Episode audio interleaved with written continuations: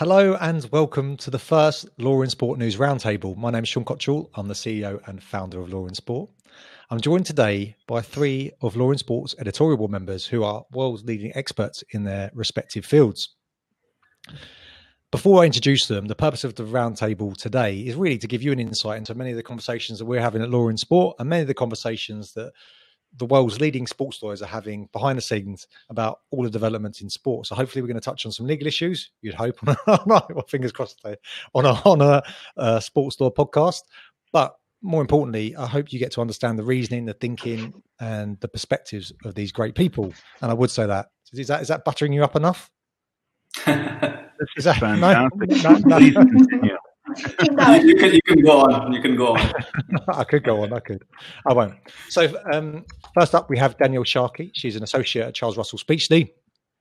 She's worked in house at the BHA, which is the British Horse Racing Authority. She was seconded out to the uh, ICC. Um, she has uh, an extensive amount of experience in sports disputes, governance issues, um, and particularly, I would say, a leading expert in integrity. I think that's you know you wouldn't say it, but I would say it that you are. I, I put you up there in one of the, the world's leading experts, given your experience in in an in-house role prosecuting cases, but also in private practice. Next up, we have Steve Bainbridge, who is a partner and head of sport and events at Al Tamimi and Company in Dubai. Steve, thanks for joining us. I know it's late there. No, not a problem at all. You gave me a good excuse to finish today. Yeah, what you didn't see before this, he was necking a big jug of coffee. I saw it. so thanks for joining. so, so, uh, like Danielle, uh, Steve has um, an extensive experience in uh, co- pretty much all things commercial in sport, whether it's endorsement for athletes agreements, whether it's uh, ambush marketing strategies, player contracts, broadcasting, rewriting national regulations around uh, putting on major sporting events. Worked in Formula One, uh, cricket, tennis. I pretty much pick an event, pick a sport, and I think that's pretty reflective of what's going on in Dubai at the moment with all the sport that's taking place there. But Steve will probably be involved in it in some capacity. Next up, we have Nandan Kamath. Nandan is the principal lawyer at Law NK. Now, if you try and find Nandan, as I was just looking at your profile again, even though we know each other some time uh, online earlier today, you've probably got the shortest profile of any sports law I've ever seen, which just really doesn't do justice to, to, to your work. So Nandan set up the leading sports law firm in India and was a pioneer and is a pioneer in, in sports law in India, having uh, set up a conference every year that brings together, and I might add four three. Um, how many people do you get your annual conference? We get about 200, 300. This year we went online, so so we got many more hundreds, so five or six hundred. I was going to say a few million. Soon enough, um, yeah but but has really been at the forefront of pushing good governance, pushing issues around improving uh, the professionalization of the Indian sports market. Obviously, many of his clients are the leading sports technology media uh, companies and national federations, um, but he's also a very accomplished academic. Um, having uh, been a Rhodes Scholar at University of Oxford. And forgive me, I had no idea what that meant, but when I told a few people in academia, they were very impressed. So I researched it, and it's a very impressive accomplishment. um, but more importantly, um, I guess, and, and, relevant for this conversation, that uh, Nandan is one of the, the, founders and the managing trustee of Go Sports Foundation, a not for profit that provides scholarship and support for junior Indian athletes. And I it, uh, you were Nandan. I think it's correct to say that you were awarded quite a prestigious award as a foundation last year, or was That's it earlier this year? Uh, last year at the National Sports Awards, so the award for promotion in sport, which was great for us. Which is which is fantastic, and it interlinks and all the other stuff that we're doing today. So, um, thank you all for joining. And I'm hoping that you're going to be relaxed in this format. We haven't done it before, and you guys are the are the, are the first first. Uh, I guess I wouldn't say test dummies, but uh, our first, um, what would you call it? Really, I'm trying to think what we call it. First appearances, first celebrities on our podcast. So to start us off, I thought that one of the things that you guys have in common is your connection to cricket. And given all the disruption we've had in sport, obviously the IPL was back up and running, which is pretty. Uh, you know, I think any sport at the moment being back up and running is is a is no mean feat. And I wondered, respectively, maybe Steve, you can start us off um, were telling us about how it's been going, what the preparations that you're involved with, uh, with getting it up and running, and then Nandan will come to you and tell us how it's going, how it's been received in India, and then Danielle just get your general perspectives on on on you know both your past and present experiences in cricket. Sure. Thanks, Sean. And also thank you for the invitation to your, your first session here, the round table, whether we're, we're guinea pigs or honored guests. I'm sure we're all happy to be involved. Um, in, in terms of the IPL look, I mean, this has been fantastic from a, a UAE perspective. Um, from our own perspective as a law firm, it was actually through a connection uh, Nandan put onto us. We, we've been involved directly with the title sponsor. Um, but more broad brush at a time when most of the events have been shut down. Obviously, India has had some issues in terms of dealing with COVID 19 and other things that, that Nandan can tell us more about. But here, I think um, there's a couple of factors. You know, being quite candid, we've had IPL matches here before in 2014 when there were some issues going on and it was a, a convenience measure. Um, as you're aware, Pakistan typically has been playing their their international matches from here for a number of years. Um, we've always faced attendance issues, so the COVID situation is not necessarily a bad thing. Um, the IPL, we, we've essentially got three facilities now. So matches are being played in Sharjah, which is the, the most storied home of cricket in the UAE, but also in Dubai and Abu Dhabi as well. Um, that's caused a bit of trouble in terms of dealing with things, uh, athlete movement between the Emirates. We have some different uh, coronavirus enforcement issues between Emirates. Obviously, keeping the athletes in something of a bubble, although they're staying at, at public hotels. Um, but look, for us, um, and, and I think as we've seen the development of the IPL over the last 10 years, the core product is the broadcast product. And I think we're, we're fortunate in the sense that it, it is an event that can be managed quite closely. Um, it seems to be going well. It's not been without its problems in terms of uh, individuals having infections and protocols being enforced and that sort of thing. But by and large, and I mean, I won't give a plug to the particular channel I watch it on, but each night I've been watching the matches and they've gone off very well so far. That the sort of the blend and mix of the, the, the speed, the energy, the high scoring, the, the fantastic play, and the and the, uh, the, the marquee players involved has given us the product we've been looking for. So I, I think that broadcast product has maintained its integrity so far. And and so do you think so, Nandan? How, first of all, how's that been received in India? Obviously, the, the most important market. yeah, it's, it's actually Steve, Steve's absolutely right. The, the the reception on broadcast has been incredible. The, I think the numbers are very positive. Uh, it is a broadcast product to start with, but I think the interesting aspects as well have been uh, the commercial structure of the IPL is uh, actually so dependent on matches being held in stadia so it's actually one of the best attended sports events as well. So it's uh, most often quite difficult to get a ticket to a game. Um, and that uh, transformation from that sort of product where you have full stadia to uh, empty stadia, I think has been in many ways challenges to a few of the cricketers who uh, there was some very interesting talk early on that it might be some of the younger cricketers who do better and the other ones who sort of get worked up with the crowd, you know, the ones who get excited with the reactions and use that energy. In, in some ways, the more experienced players might struggle a bit. And it's actually turned out that way. The first few first few games of the IPL, you see the younger guys uh, playing for, uh, I mean, in some ways without the expectation, and uh, they may be more used to playing in empty stadia when they play domestic cricket, they play first class cricket. So quite interesting to see the reaction, not just the commercial reaction, but also on-field reaction to empty stadia. Uh, sitting at home in India, we're uh, watching the broadcast, and there's sort of uh, the audience uh, audio played in there. So they got it wrong a few, few times at the start. So a lot, lot of excitement about not that much, but I think they've got better at uh, sort of modulating the audience reaction. But the big transformation to me, uh, Sean, sorry, sorry, go ahead. Oh no, I was, no, I want to know. I know what the big transformation is. is, is just how how intrinsic digital has become to the product. So both ways, in some sense. And if you look in the stadium, and I think uh, Steve's probably participated in that, is a lot of the uh, the, the, sponsor interaction is in stadium uh, digital. So they put up big screens inside the stadium. Sponsors are able to put their uh, their nominees into the stadium without actually uh, being physically present. Uh, there, there's a lot of uh, stuff going off uh, offline. So uh, sponsors are paying the same amount as they would in a sort of touch and feel event.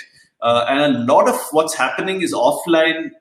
in, in the offline world, the sponsor activation is happening online. So Instagram's going crazy, Twitter, Facebook. So, so the, the, the, scene of action has really changed a fair bit. And that also reflects in all of the sponsors they have. So every one of their on ground sponsors is a digital sponsor. You look at the advertising, it's all fantasy sports, it's online education. Uh, on the broadcast as well. So it, we've moved in many ways to the next generation of business. So uh, traditionally in, in the IPL, you'd have a lot of advertising from FMCG, so products uh, like soaps and detergents and every the next new thing. But so much of this has been digital, both in terms of sport digital, but also non-sport digital.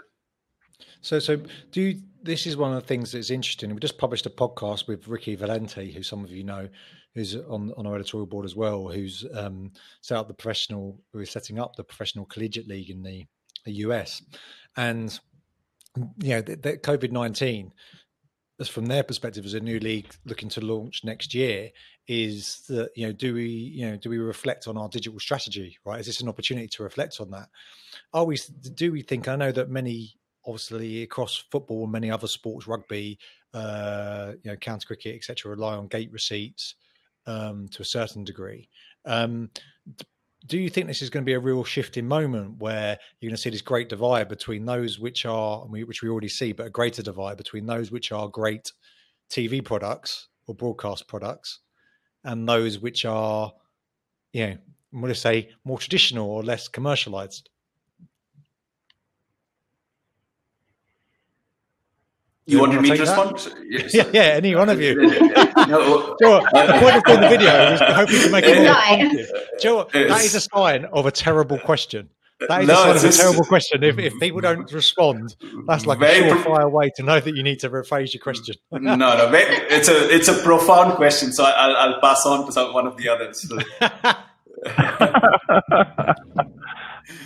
What do you reckon, though? Danielle, how do you feel about that? You haven't had a chance to speak yeah, yet. I don't. I'm conscious we don't want to be uh, you are monopolizing too kind, time. Steve. You're too kind. Um, no, I think it's a good question, Sean. Um, I think. I think quite quickly, the more kind of traditional sports that don't always rely as much on the media and um, kind of online digital platforms um, since lockdown have had to just change their game pretty quickly. So I think what you're seeing, I don't think they'll necessarily be, um, they'll get left behind. I think will the gap get bigger? Probably not. I think they'll just catch up. Um, but I mean, it, it is it's really interesting anyway. I mean, cricket, I think, was one of the sports that is just consumed across so many digital platforms worldwide. Um, and so, you know, the fact that the IPL has been able to just shift to a different country get all you know its players from different international countries in one place in COVID secure bubbles. Uh, then played across um, different Emirates.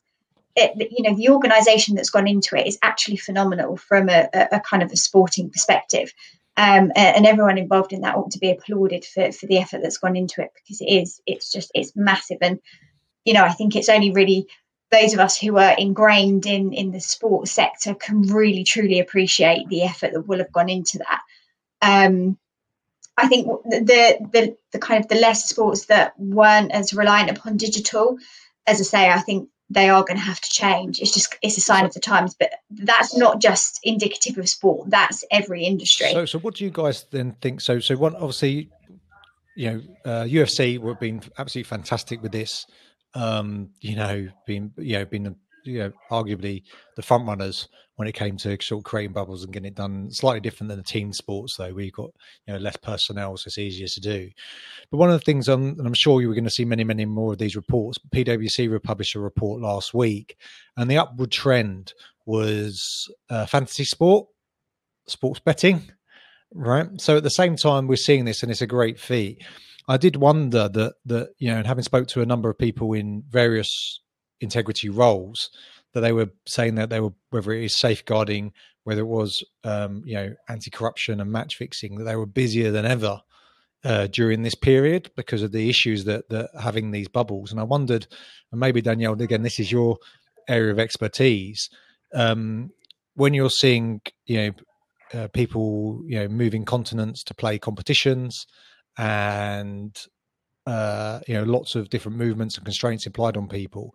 What sort of issues are you know for those that aren't familiar with it um, come with this increased in say focus on particularly sports betting and broadcasting around stuff like the IPL I mean, so it's it's a re- it's a really interesting one. I think the cricket betting market is slightly different from kind of the traditional UK European sports betting models, anyway, just because of um, the fact that betting is illegal in a, a lot of the um, you know different Asian countries, and so the betting tends to take place in unlicensed markets as opposed to licensed markets, which makes it more difficult to detect. I think in terms of you know the effect of a shift because of COVID and the IPL changing um, changing where it's it's hosted and played initially, I think the commentary was, well, this is great for the integrity of the game because it's going to make it so much more difficult for corruptors to penetrate it. Which traditionally, if you look at how you know the corruptors tend to go about trying to get access to players, you know they'll try and stay in their hotels, they'll invite them to parties and offer them all sorts of gifts and, and money, etc. So people thought, yeah, this is going to be great. None of that's going to be able to happen, and so the the corruption is going to be brilliant. It'll almost be stamped out. Um, and then I think it's, you know, this debut news roundtable has come at a perfect time because this morning, lo and behold, in the press, um, an IPL player has reported that they have, you know, received a corrupt approach. Um, so players done exactly the right thing, uh, reported it as they should. Um, there's not a lot of detail, which is unsurprising because the, the IPL um, anti-corruption managers are investigating it.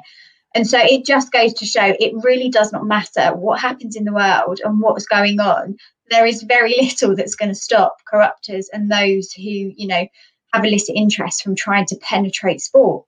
Um, and I think you know it's fascinating, but there's just nothing that will stop them.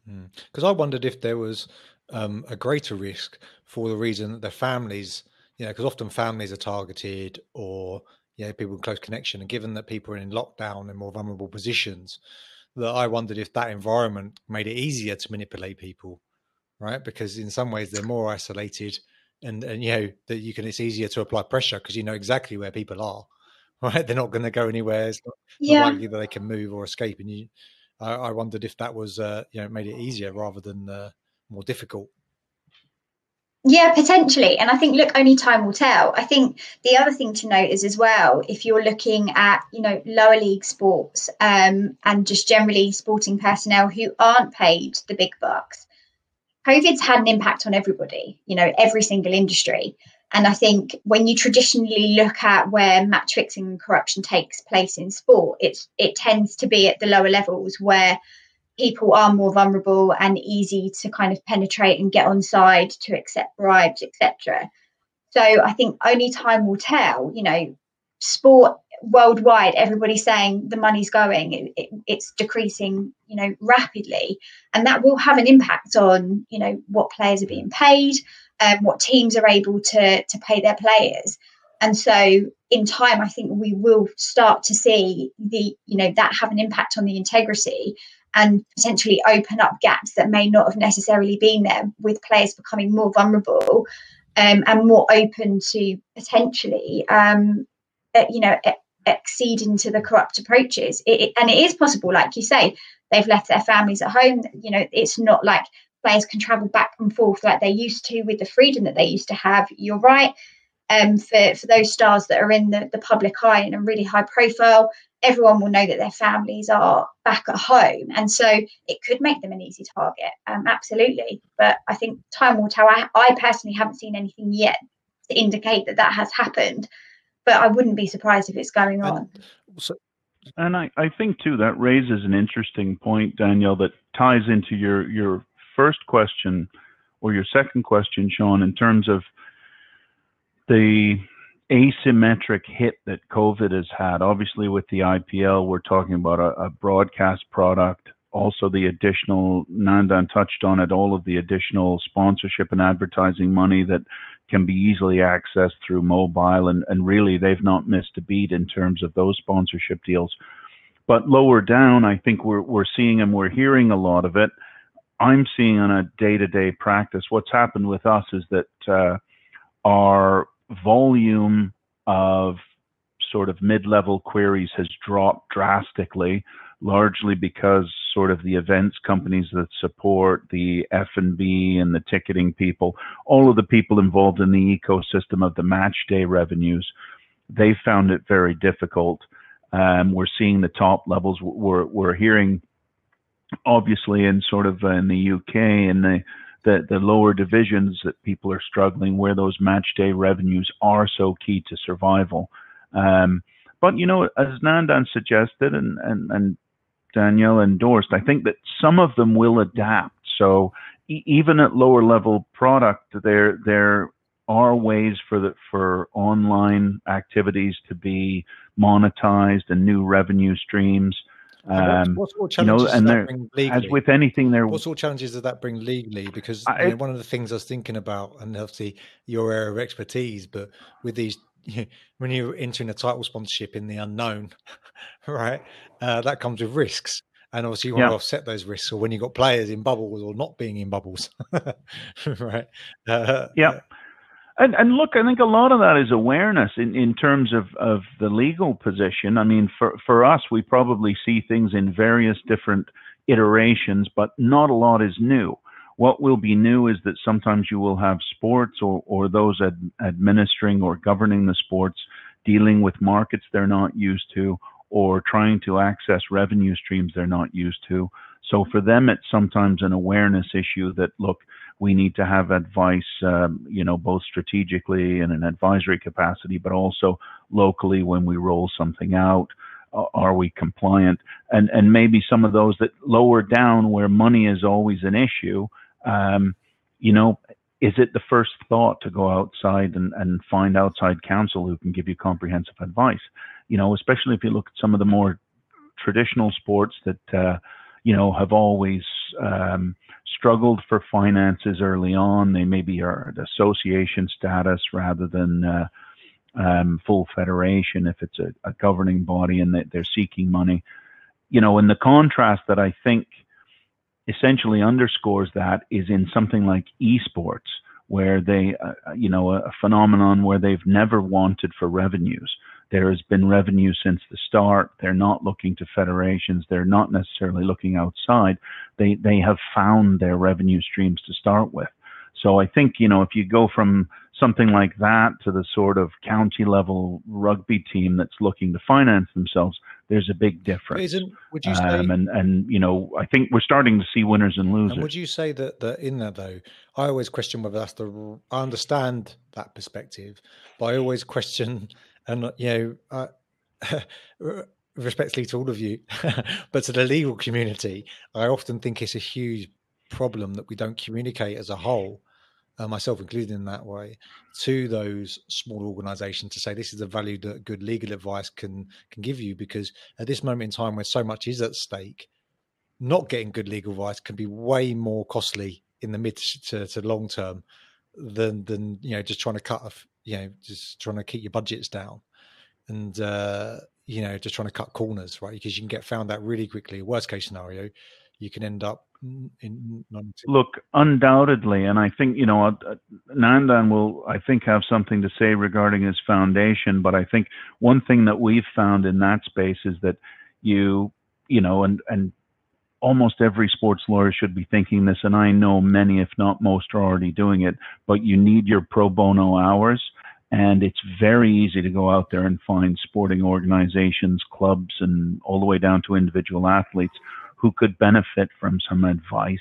Um, and there are stages at their careers where you know it'll be useful, and maybe they will become um, more sophisticated clients who will have larger needs later. But that, that, you know, I'd like to hear a little bit about the foundation, and I'm sure you're touching on some of that and, and hitting that sector of the market. Um, yeah, absolutely. absolutely. So I think just a couple of things to add to your earlier points, uh, uh, Sean, about uh, you know the the broadcast ready sport and and many of the others. Uh, about a year or two ago, we started getting a lot of inquiries from uh, from federations, even international federations, talking about doing their own OTT channels. So uh, having your broadcasting yourself in many ways, and I, am interested to see how that plays out actually over the next year or two. Uh, in many ways, uh, it could be the way forward.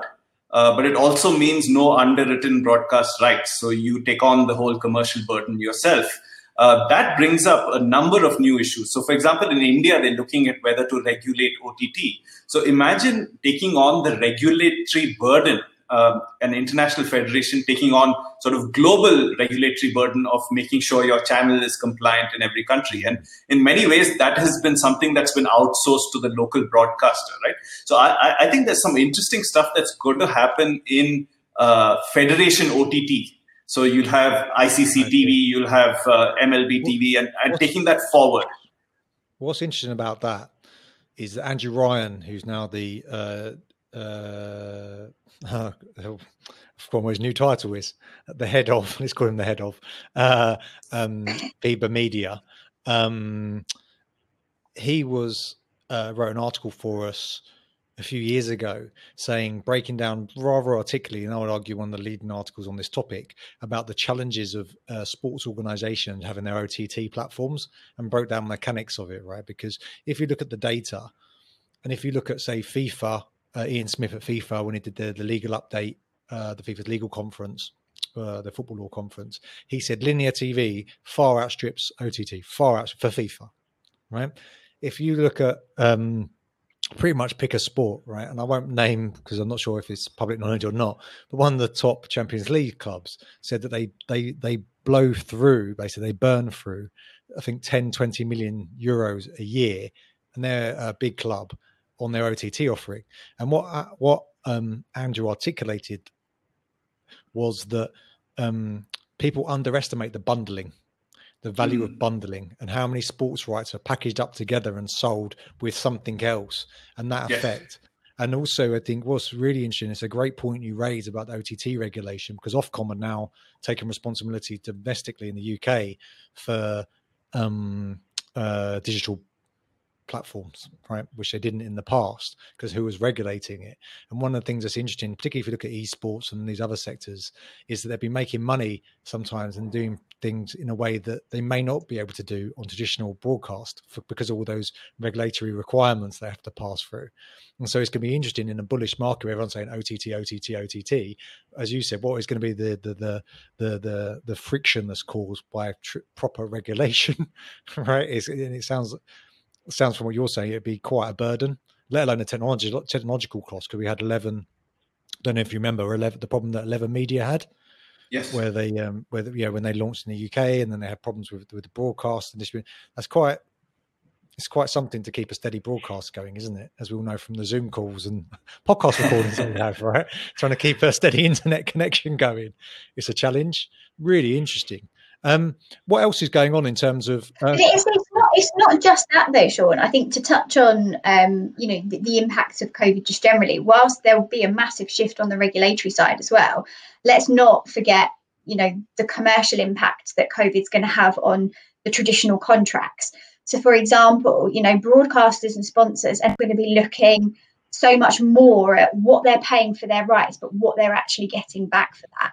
And I think I'm starting to see already, and I don't know whether Steve and Nandan uh, are experiencing the same in their respective jurisdictions, that I think when you, especially taking broadcast contracts, TV deals in particular, and companies are going to be wanted assurances. They're going to want minimum thresholds, KPIs. So the importance of getting proper legal advice on drafting these types of agreements is going to be more important than ever before because they're going to want the best players with live audiences. As I say, minimum thresholds that if they're not met, they'll get you know refund rights. And I think what we are going to start to see and what we are seeing already is very kind of lengthy schedules, very complicated legal agreements being put in place, even more so than before. Um, so I think that's that's certainly one thing that's on the horizon, and, and we're already starting to see it in the UK market. I, I don't know about you guys. Great point. Yeah, look, I mean, we're we're seeing it here. I think it's uh, it's one of those events that that has uh, it's a one of a kind, but it's one of those things that has made lawyers and uh, various administrators who are involved in the contract process really take a look. And you know, everyone's familiar with uh, the complete rewriting of force majeure and everything that you know. Don't mention that word to me. But it, yeah, look, it's, it. no. I was going to try and avoid it, but uh, but look, it's had a positive. Uh, corona effect, if I can use that word in its true sense, uh, that that it's also made people look at other clauses, and I think we're going through a phase where, for us, it's been quite positive. In the GCC, we've seen that um, probably the first six months after the the announcement of a pandemic and the you know the the lockdowns a lot of the relationships that we deal with for events that are being held, sponsorships as well, and whether it's rights holders, broadcast, they, they tend to be sort of three to five years, sometimes even longer, or they may have had precursor agreements prior to that. Where there, there's been a good relationship, the parties have said, okay, look, we'll get through this. So rather than immediately going to litigation, they've said, let's see what we can do in terms of minimizing losses in this year. Hopefully, it's only one year, um, but preserving what there is further on. But those amendments have tend to be not just let's deal with a year and then we'll pick it up when we're at the other side you know, as Danielle has suggested, they're looking at the contract and saying, look, well, let's let's beef this up. Let let's actually expand this clause and deal with it through a schedule that will have a lot more detail.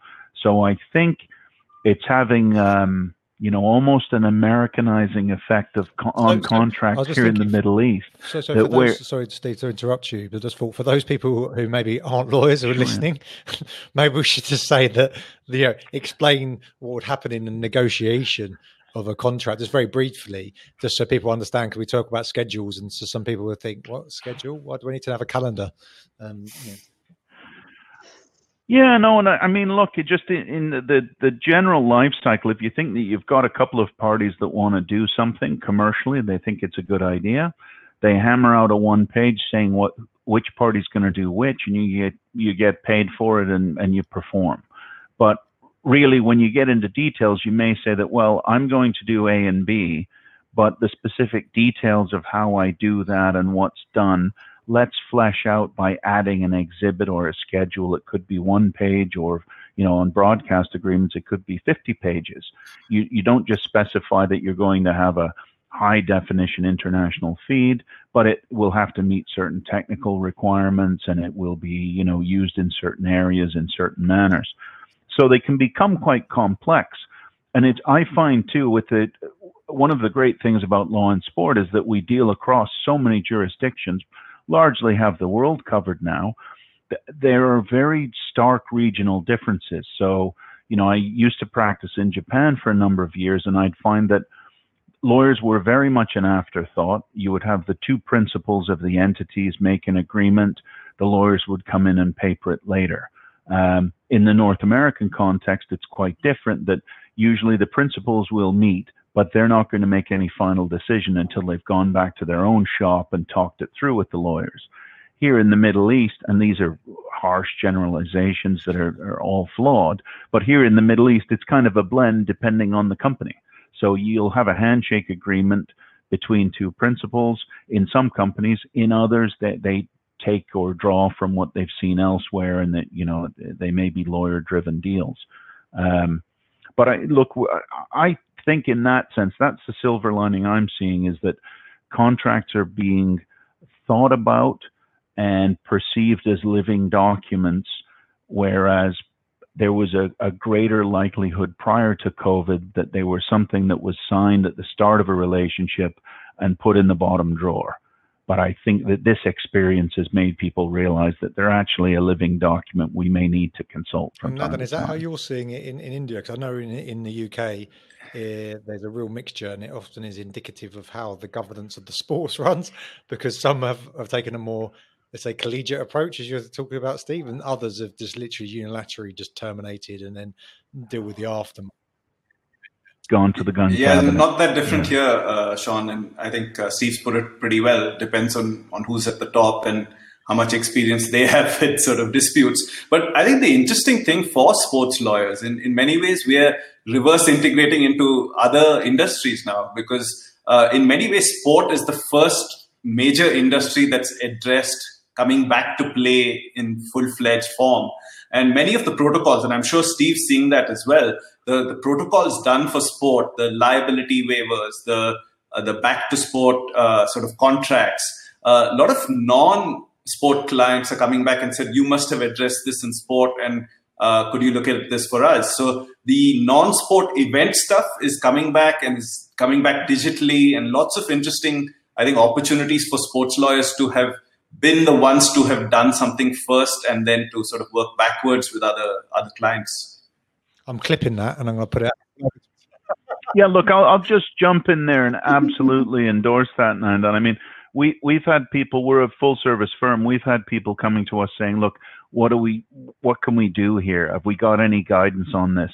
So we've, uh, you know, I mean, check law and sport the last few months. There's been a lot of great uh, listing of the guidelines that have come out from different leagues, the the protocols in there. So the detail there, a lot of that sort of slimmed down, repackaged, discussed with the clients, you know, how can this fit your industry? So I think that's right. You know, in some senses, we've been the hardest hit because we think of mm-hmm. major events with mass attendance and ticketing. Those things had to stop right away. But as Nandan says, you know, we're coming back. We've got the examples, you know, the IPL, we've got Fight Island in Abu Dhabi. There's there are moves towards that, and, and business is, is taking That's, from that that's, lead. that's good to hear. And as I said, I think I will take cut that and put it all over social media. Aside, we've got uh, one thing I should mention on that point: the project that we we, we undertook with uh, Michele Colucci and the Sports Law and Policy Centre, um, looking at the, the the how football has addressed uh, or has been impacted by COVID. We've got an updated version of that report. It's some 400 pages now from 60 leagues and countries around the world. And Michele's been working quite tirelessly on putting it together. And so we're in the final stages of putting that together. But that was one of the things starting the review of that was looking at how each country is addressing with the protocols, how Mm. people are, Mm. certain places are doing two tests a week, certain places doing one test a week, some places you question whether they are doing any testing, right? But it's really interesting cross compare again the different approaches, and there's some very really creative and constructive thinking in terms of how people are tackling tackling you know making sure that the sports run.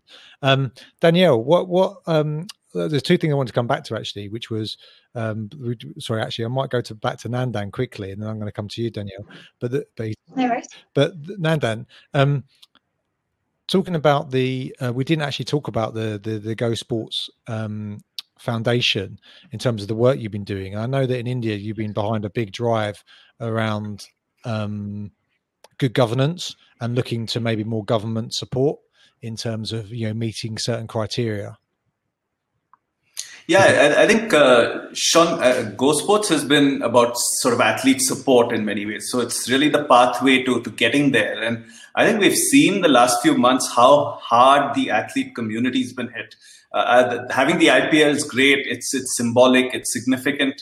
Uh, but what we've actually seen is the movement of the IPL uh, keeps the commercial structure of cricket going, but in the sort of second order way. It uh, money for the BCCI. The BCCI will hold its tournaments, distribute its revenues, and players will get it sort of down the line, uh, whether the domestic season happens or not. But sort of the direct people around sport have been so badly impacted in terms of the ones who would be around match day. And I think uh, Steve put that really well. Uh, the vendors, the security staff, the uh, the people who would sort of maybe even uh, sort of sell jerseys. Uh, there's a whole economy that has, in some sense, tanked. And uh, what uh, one of was uh, it was called Play for India, which was really fun for people in sport, and we're not talking cricket. We're talking about uh, we're, we're, talking about sports like uh, like hockey, like uh, badminton, swimming. So many that had not been played at all over the many months. And what we did is uh, su- uh, set up a support fund where any member of the public could contribute and give back to people who were really struggling. And that struggle really hasn't ended in many.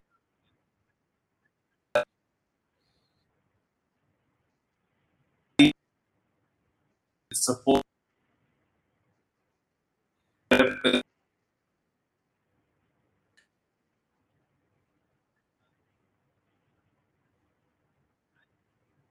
I think. Are you guys experiencing a problem with Nandan's connection, or you? Yes. Yeah, I just lost yeah. him. Sadly, lost his audio. Oh, okay, Nandan, I'm not sure if you've got any other browser windows open, but if you were to close them, that might help. And inevitably it's going to happen. I, I, I, can pick up on a point yeah, that he no, made though to keep the yeah. keep the conversation going. Um, I think actually something that I'm really intrigued to see um, whether or not it will make a difference. You know, we talk about the impact of you know the financial um, sorry the financial impact of COVID on sport, and actually if you look at the betting industry and what might happen there, because if you look at you know sports just generally have have been hit massively. You know, we've seen all of the sports governing bodies present to DCMS about how much the pandemic has cost them in terms of lost events and revenue, etc. And that has a trickle down effect, as Steve has said, to all of the vendors and um, people surrounded with, um, you know, sports events and, and working in sports stadia.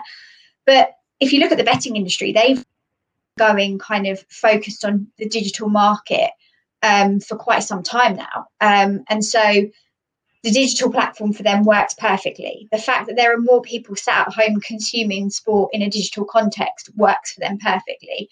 The fact that now every person potentially, if you've got a subscription, has the ability to access a 3 p.m. Premier League game on a Saturday works for them perfectly.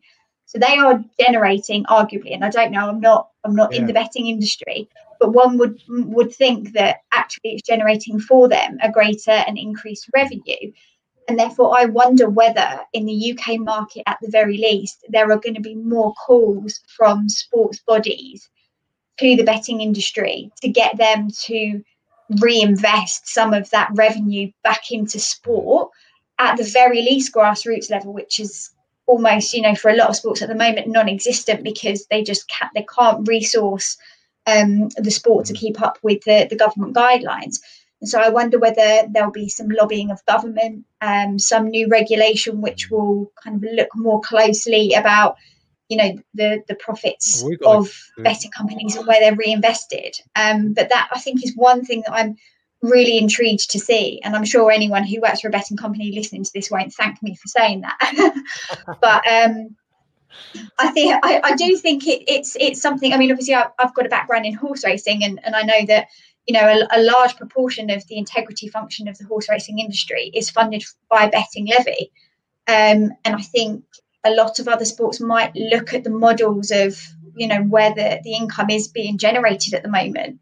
And it is, you know, again, as I say, th- through the digital betting market. It will be different in different jurisdictions, of course, but certainly from a UK perspective, that's something I'm really intrigued to see whether there'll be any change. And it raises a really interesting question which is again, what is the purpose of sport? Right, what is the true purpose of sport? So what we've been seeing, and you know, I'm sure some of you may have uh, listened to the the um, the webinar we held a couple of weeks ago now on uh, Navid Afkari um, around his execution in Iran, and it really brings into question about what is a social responsibility of sport, right? And what is the true social impact? And so the one extreme of that, you say there's there's a model where, and I was thinking with the review of the Gambling Act, there's a great opportunity there, isn't there, at the moment, uh, for for lobbying on that front. But the um, you got sport, so you got horse racing, which we always put out there, partly because of your have you, as you educated me and, and many of your former colleagues and uh, have done about you know horse racing being a product for the betting industry. So that's the one extreme. And so what we could see, what you're talking about is at one extreme, you could have, okay, sports um, being literally just a product for betting, esports being a product just for betting, not for a social impact, not for the getting people out mm. to exercise, to socialize in a, in an in person way, anyway, at least. Right, that's the one extreme. Another extreme is you have a, a more happier coexistence where the funds are being distributed to further down the chain. I'm not so optimistic. I'm not sure where it's right, but again, jurisdiction specific. I'm not sure. Uh, I'm that optimistic that the the, the funds are going to flow down that way because, as you're saying, is everyone looking? For- no, and I, I, listen. I think whether we like it or not, um, the link between sport and betting is intrinsic. So whether sport is designed to be a betting product, for example, like horse racing, greyhound racing, it is a traditional betting sport, or not, the markets being offered by the betting exchanges mean that sport is a betting product, yeah. whether that's the intention or not. And and you can't get away from that.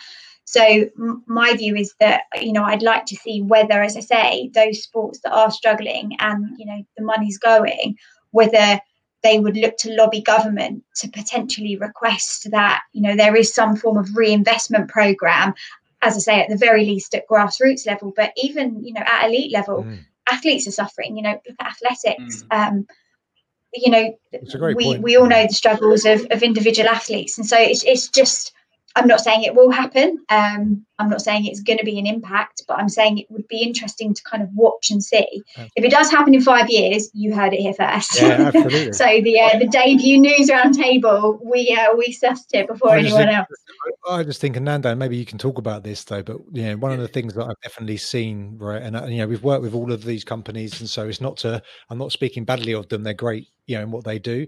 But if you look at Genius Sport, private equity backed, Sportradar, private equity backed, um, uh, perform stats perform private equity backed right they they went into those companies obviously pre-covid but on the basis that data and betting companies all of them like you know offer their own ott offering and then now um, you know, one of them, I can't remember which one it was, but started offering odds on a particular sports market. And you have to say that relationship is an interesting one in, in, mm. in terms of, you know, particularly when it comes to point of control. And, you know, I can't. I think it was lacrosse in the US that, that that partnered with one of these companies, and lacrosse is not a very popular sport in in the US. And you just think they started offering immediately started offering betting market on lacrosse, and you thought with players that aren't particularly well paid, that seemed like to massively elevate the the risk profile of that sport for obviously a cash injection because they needed the money. And so there's constantly this tension that's there in the overall space. Um, how what is the best approach? No idea. Yeah, it's it's actually very interesting what Steve brought up earlier. Sort of esport and being the publisher and feeling the freedom, right? In many of ways, that all the trends we've talked about, uh, federation trying to have its own OTT, uh, a betting company or fantasy operator even setting up tournaments for its own sort of purposes. In many ways, in many uh, cases, these they sponsor tournaments which are purpose built, right, or even sports so everyone is trying to get closer to the action as a publisher.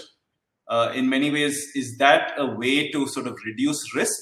Or is it in many ways getting too close to the action where you'd rather diversify the risk and have uh, the bigger, uh, well backed financially uh, broadcasters bear some of that risk in, in uh, up front? And I think the COVID times are going to see a split. So some people trying to address risk themselves uh, trying to bring the commercial package in its entirety closer to home. And some are going to try and push it out just based on the level of optimism and pessimism different people feel, I think. And how would you? here's a question for you that could lose you all your clients. um, right. Um, so uh, I'll try and word it in a way that you can answer. How well historically do you think sports bodies, in general, no specific ones, uh, or investors in sport have been good at assessing risk profiles. And I'll give you my answer at the end. but, but, but, yeah, who wants to, like generally, because I would argue that, or if I argue my point and then you can say if you agree or disagree, maybe it's easier so you don't have to put yourselves See, on the I line. Mean, to be honest, Sean, I think anyone who invests in sport is an optimist, right? So they, yeah. It's it's the desire to not see risk even if it's in front of you, and in many cases, uh, that is why sort of independent uh, observers come on sports bodies. You get sort of members of the public. I think if you saw the way Wimbledon had tackled this, paying insurance for years and years and years, I'm sure that came through good corporate governance practices, right? People forcing people to take insurance on things that uh, sort of an aggressive board that was just looking for, for money might not have. Uh, and in many ways, I think uh, optimism is part of sport and being able to look beyond risk. There, there is barely a client who says, "Okay, you've told me the risks. Now it's my decision." Right. So uh, your job's done. I'm going to jump. Thanks for telling me what the risks are. But but I think that's going to change because you're seeing attitudinally. Uh, most of my clients listen to you a little bit more carefully uh, because they, in some sense, you were a hurdle to get over just so that you could go and do the deal. But I think now you're getting into the boardroom in a slightly different way, where sort of your experience and your ability to to really assess risk as a lawyer is being respected in the commercial decisions in a new way. Uh, I don't know how long that will last, but but it certainly exists right now. So. Look, I think that's a really important point, and I think um, Nandan's really put his finger on something there that historically, although he, you know, I, I know he's a little bit tongue in cheek with that, investment in sports has been a punt. Forgive the metaphor, but essentially we we've known that it's and if you look at owners uh, when you think of uh, prominent sports and various clubs the the definition of a successful owner on the mm. pitch has been one that loses money so and you know you can make the broader argument theoretically and and to history that you know aside from sports and the fine arts uh, almost everything else has some component in something we do to survive but sports and the fine arts are almost by definition disposable income vehicles. So you, you do it because of a passion or some internal drive that is, it's not construction, it's not finance to live and to eat or whatever. But I think we, we are at a stage where we're going from, you know, the good-willed owner who was loved by the fans, who's poured money into teams to make sure that, that they do well on the field and we're now, you know, we are seeing private equity come in, and that is very not uh, their approach. It's the antithesis of how they evaluate things, and they're doing it because they're becoming better at assessing risk. And they're looking down the line. I mean, it used to be the, the, the a time that you would only make money if and well you, when you come to sell a club or a major investment that you've made, and the broader market shifted. So you benefit from broadcast contracts from leagues or something like that, not because of your own good management. But those, the, the appearance in spades in the last few years of private equity money, I think is the harbinger of different times and that, uh, that risk assessment analysis is being done on a sophisticated level and returns will be expected. Now, I think that also ties in, perhaps somewhat unfortunately, certainly in this jurisdiction where uh, any sort of gaming or gambling is illegal, but it, it ties in with where some of that money is going. And I, you know, Danielle's point I think is very compelling that if there are perhaps elements or sectors within the industry that only exist because of the connection to those industries, maybe you know there there is a compelling argument to think that some of that money should be funded back in, mm-hmm. whether that's through a licensing structure or uh, taxation. I, I don't know. That's a very big argument that will be different in each jurisdiction, but yeah, I think it's times have changed in terms of financial backing and, and definitely. I also sport. think though that from the private equity market, and this is something that I've spoken on quite a bit since um, COVID kicked off, I think that um, private equity investors are going to be looking to other sports models in terms of their investment because if you look at the traditional kind of men's game, um, it's saturated. You know, you you buy rights, they're on an exclusive basis, they're carved up, very restricted what you can and can't do with them. If you look at the women's game, it offers a far more innovative approach which could potentially offer greater return on value on investment you know so for example you, your packages of rights tend to be big bigger what you can do with them tends to be more you know you get a lot more freedom and i think that investors will be looking to the women's game where it's not as saturated and actually you know before covid and before lockdown it was on an upward trajectory in terms of spectatorship and you know as a, a result of you know women's world cup and winning netball and hockey gold medals at Olympics and Commonwealth Games. Um, And so I think that that might be um, when you're looking at investment into either grassroots or other forms of sport. Hopefully, the women's game will see a benefit from that um, because it has traditionally struggled, obviously, to to keep up with the men's game. I, th- I, think that's a really interesting point, Danielle, and I'm sure that you know, given all of the issues. Sorry, Dan, you want to add something? Yeah, yeah. No, I just think that uh, lots of interesting stuff is going to come from this. In particular, in a country like India, where uh, there, were, there were tons of leagues. Everyone wanted to be the IPL of whatever volleyball, table tennis, uh, name the sport, and they, they thought that the the IPL model was going to bring them uh, money. And uh, what I think COVID's done is it's knocked a bunch of the unsustainable ones out of business uh, and they were in actually dangerous territory. One, because they were not sustainable, but two, their unsustainability commercially was actually leading to a lot of the, the integrity issues. Uh, when you talked about risk and optimism, I mean, if you looked at any of their uh, their projections, they expected to turn positive in three years, and it was so far away from positive. So, I mean, they're essentially selling franchises which just did not have a chance. And we've seen some of the state cricket leagues in particular become sort of the places where lots of fixing started happening. And it was actually not external influence, it was actually owner influence. So the, we, we saw situations where people in control of the clubs were fixing the games where they, their own players were playing. Um, and I think the uh, impact of COVID is there isn't so much of that vanity money around of holding your own league and owning teams, but that, sort of activity is going to move elsewhere uh, for a while. But my big concern is sort of the funding of the next two or three years. It might not come from government. I think government's going to spend huge amounts on vaccines and health and other things like that. So where is the money going to come from? And and I think that's a big challenge for sport going forward. In particular, uh, a sport like cricket, which is going to attract the money, but I, I, if I think private equity money would be would be good money in this situation, but that's not the sort of money we see in Indian cricket whether it's advertiser money or owner money. But the private equity money is interesting, right? Because like with lawyers, right, not all lawyers are equal, not all private equity funds are equal, right? And if you look at, say, you know, obviously you've got venture capitalists, private equity, pretty much, you know, I believe it to be very similar in terms of you know their approach, but just described differently. But they were a large part in the problem with the tech bubble, right, mm. that we had, right? If you look at that, because everyone, it's kind of a group mentality. Let's all get in right? And so at the moment, I've been speaking to a bunch of people involved in private equity.